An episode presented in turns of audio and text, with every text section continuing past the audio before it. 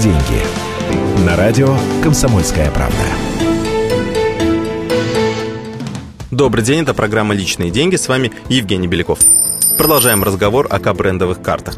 Напомню, речь идет о тех банковских картах, с помощью которых можно накапливать различные бонусы и скидки. Самый ходовой вариант в России – это акции с авиакомпаниями, но есть и другие К-бренды.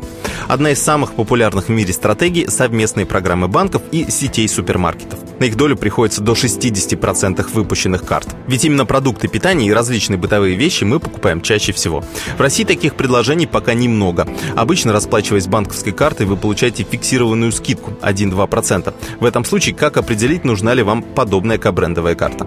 Нужно просто посчитать свои расходы. К примеру, если в год вы тратите около 50 тысяч рублей на покупку продуктов питания в местном супермаркете, то скидка в 2% позволит сэкономить вам 1000 рублей. Если стоимость обслуживания банка банковской карты выше, тогда смысла в ее заведении для вас никакого. Кроме того, в России набирает популярность сотовые кабрендовые карты. С их помощью можно экономить на мобильной связи. К примеру, 1% суммы каждой покупки будет капать на ваш мобильный счет. В итоге за сотовую связь можно будет платить меньше или вообще не платить.